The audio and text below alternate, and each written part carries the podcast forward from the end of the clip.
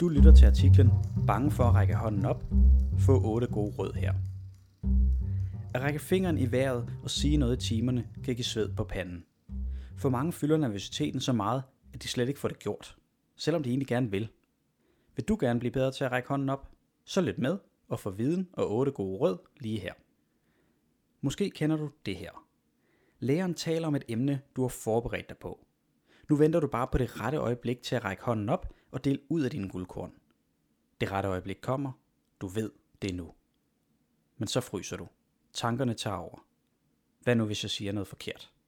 Hvad nu, hvis de andre griner af mig? Hvad nu, hvis de andre kan se, hvor nervøs jeg er? Og før du får overbevist dig selv om, at du skal række hånden op, er øjeblikket forbi. Læreren taler nu om noget andet. Og bagefter sidder du tilbage og ærger dig over, at du ikke fik sagt det, du gerne ville. Øv. Har du prøvet noget lignende? Så skal du vide, at du langt fra er alene. Rigtig mange unge frygter at række hånden op og sige noget i timerne. Heldigvis er der hjælp på hente. I guiden her får du 8 gode råd og en række smarte bonustips. Du hører også om, hvor du kan få hjælp, hvis du virkelig kæmper og slet ikke tør sige noget i timerne. Til sidst hører du om tre typiske årsager til, hvorfor det ofte føles så skræmmende at være centrum for andres opmærksomhed, når du rækker hånden op. Lad os kaste os ud i det.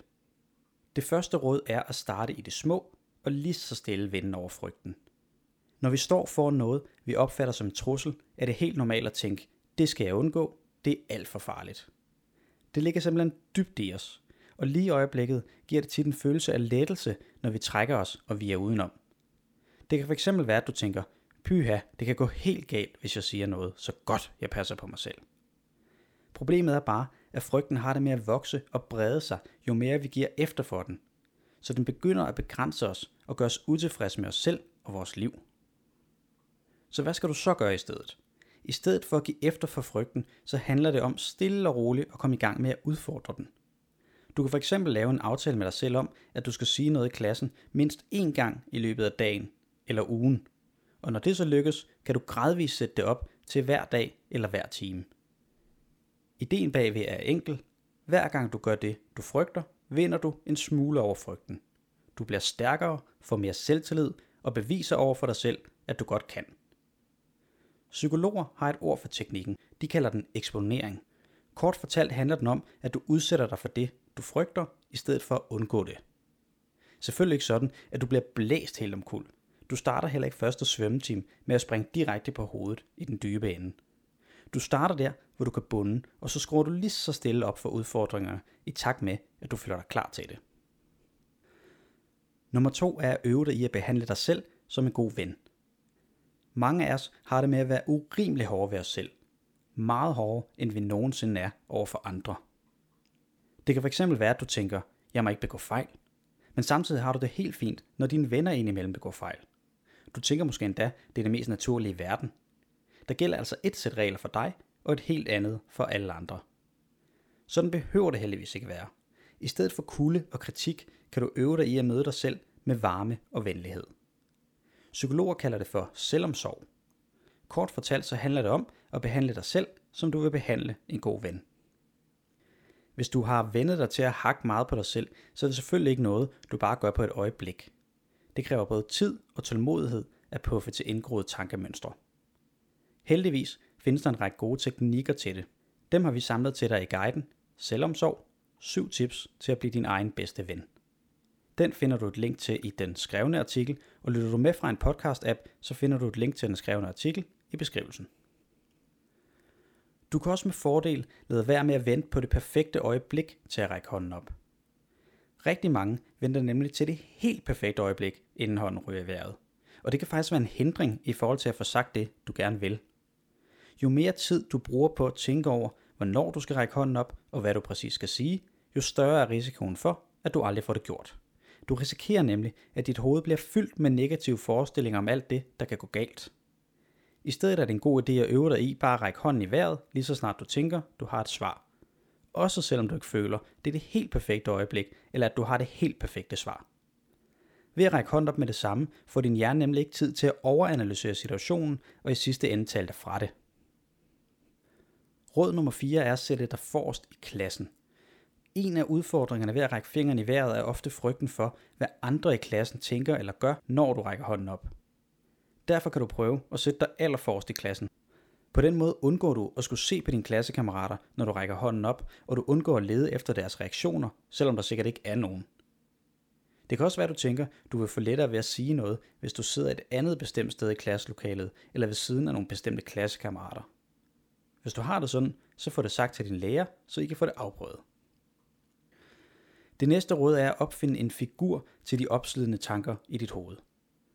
Kloge folk har regnet sig frem til, at vi har ca. 60.000 tanker per dag. Kæmper du med frygt for at række hånden op, så er der sikkert to typer af tanker, der fylder meget for dig. Bekymringer om alt det forfærdelige, der kan ske, hvis du siger noget, og grublerier over, om det, du fik sagt, nu også var klogt nok, sjovt nok eller godt nok.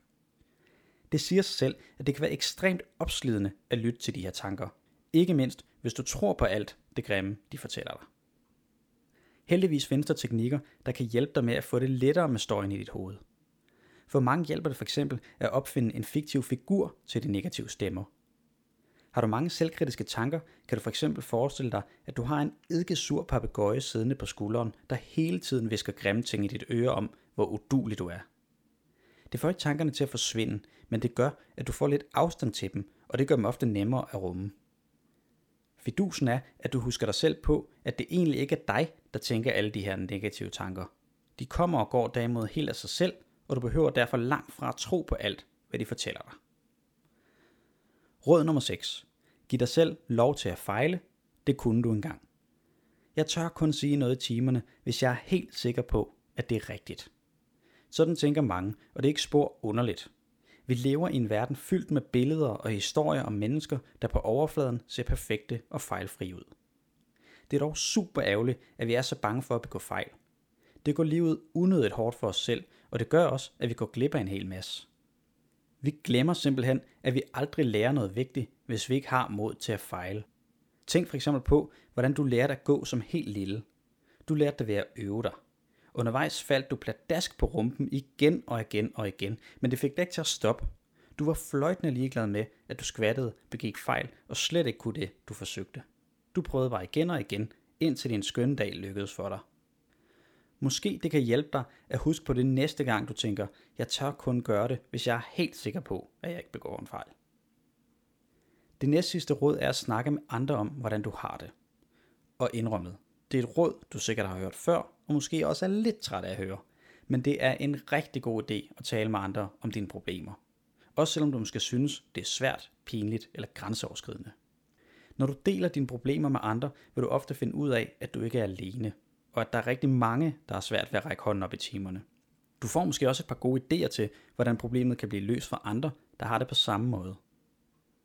Det kan også være en god idé at tale med din lærer om nervøsiteten, i kan måske aftale, hvornår du næste gang skal prøve at række hånden op, eller I kan aftale at tale om et emne, du ved noget om, så du bliver mere sikker på det, du gerne vil svare.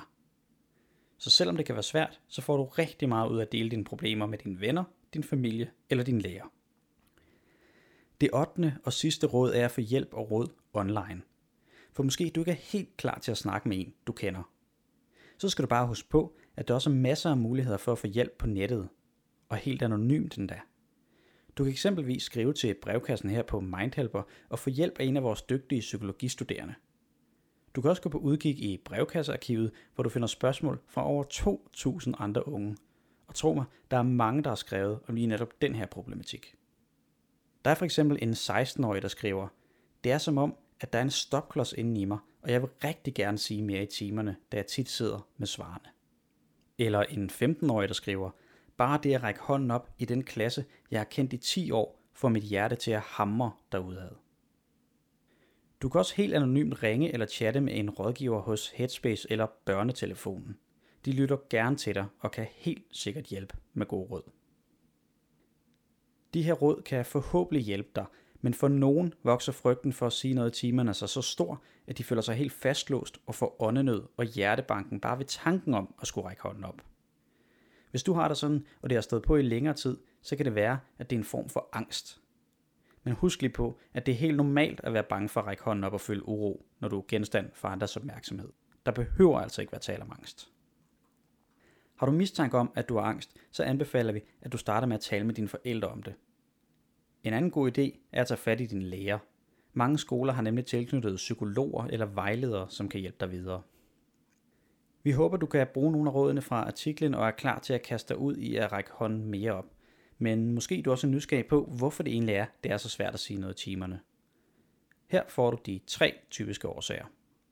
Den første årsag er, at du fokuserer meget på, hvad andre tænker om dig. Allerførst skal du vide, at det er helt normalt at være optaget af, hvad andre tænker om dig. Og det behøver slet ikke at være noget skidt. Forestil dig et menneske, der var fuldstændig ligeglad med, hvad alle andre tænkte om ham eller hende. Sådan har de færreste af os lyst til at være. Når det er sagt, så kan tankerne om, hvad de andre må tænke om os, selvfølgelig også komme over, så de ender med at begrænse os og forhindre os i at leve det liv, vi egentlig gerne vil. Sådan kan det fx være, hvis du igen og igen undlader at sige noget i timerne, fordi du er bange for, hvad de andre vil tænke. Måske er du bange for, at de andre vil synes, at dine svar er dumme, mærkelige eller pinlige, eller det kan være, at du afholder dig fra at sige noget, fordi du frygter, at de andre vil synes, at du er en blærerøv, stræber eller kloge åge. Det er helt normalt at tænke sådan, ikke mindst i ungdomsårene. Men tiden oplever mange, at de får lettere ved at hvile i sig selv og tænke, jeg har også ret til at være her, sådan som jeg nu engang er. Så fortvivl ikke. Hvis du har svært ved at række hånden op, kan det også være fordi, du tidligere har haft en ubehagelig oplevelse, hvor andre fx har grint af dig i en lignende situation. Den slags sætter sig i krop og hoved og kan følge os længe. Har du været udsat for en ubehagelig oplevelse, så er det bedst råd, at du snakker med andre om det. For eksempel dine forældre, en god ven, din lærer eller en helt fjerde. Du kan selvfølgelig ikke ændre på det, der er sket, men ved at tale om det, kan du løsne op for det og undgå, at du går med det helt alene. Mange oplever, at når man deler dårlige oplevelser, så bliver det lettere for dem at komme videre. Hvis du ikke lige tænker, du har nogen at snakke med, så husk, at du altid er velkommen til at skrive til brevkassen her på Mindhelper. Vi sidder klar til at lytte og hjælpe dig med det svære.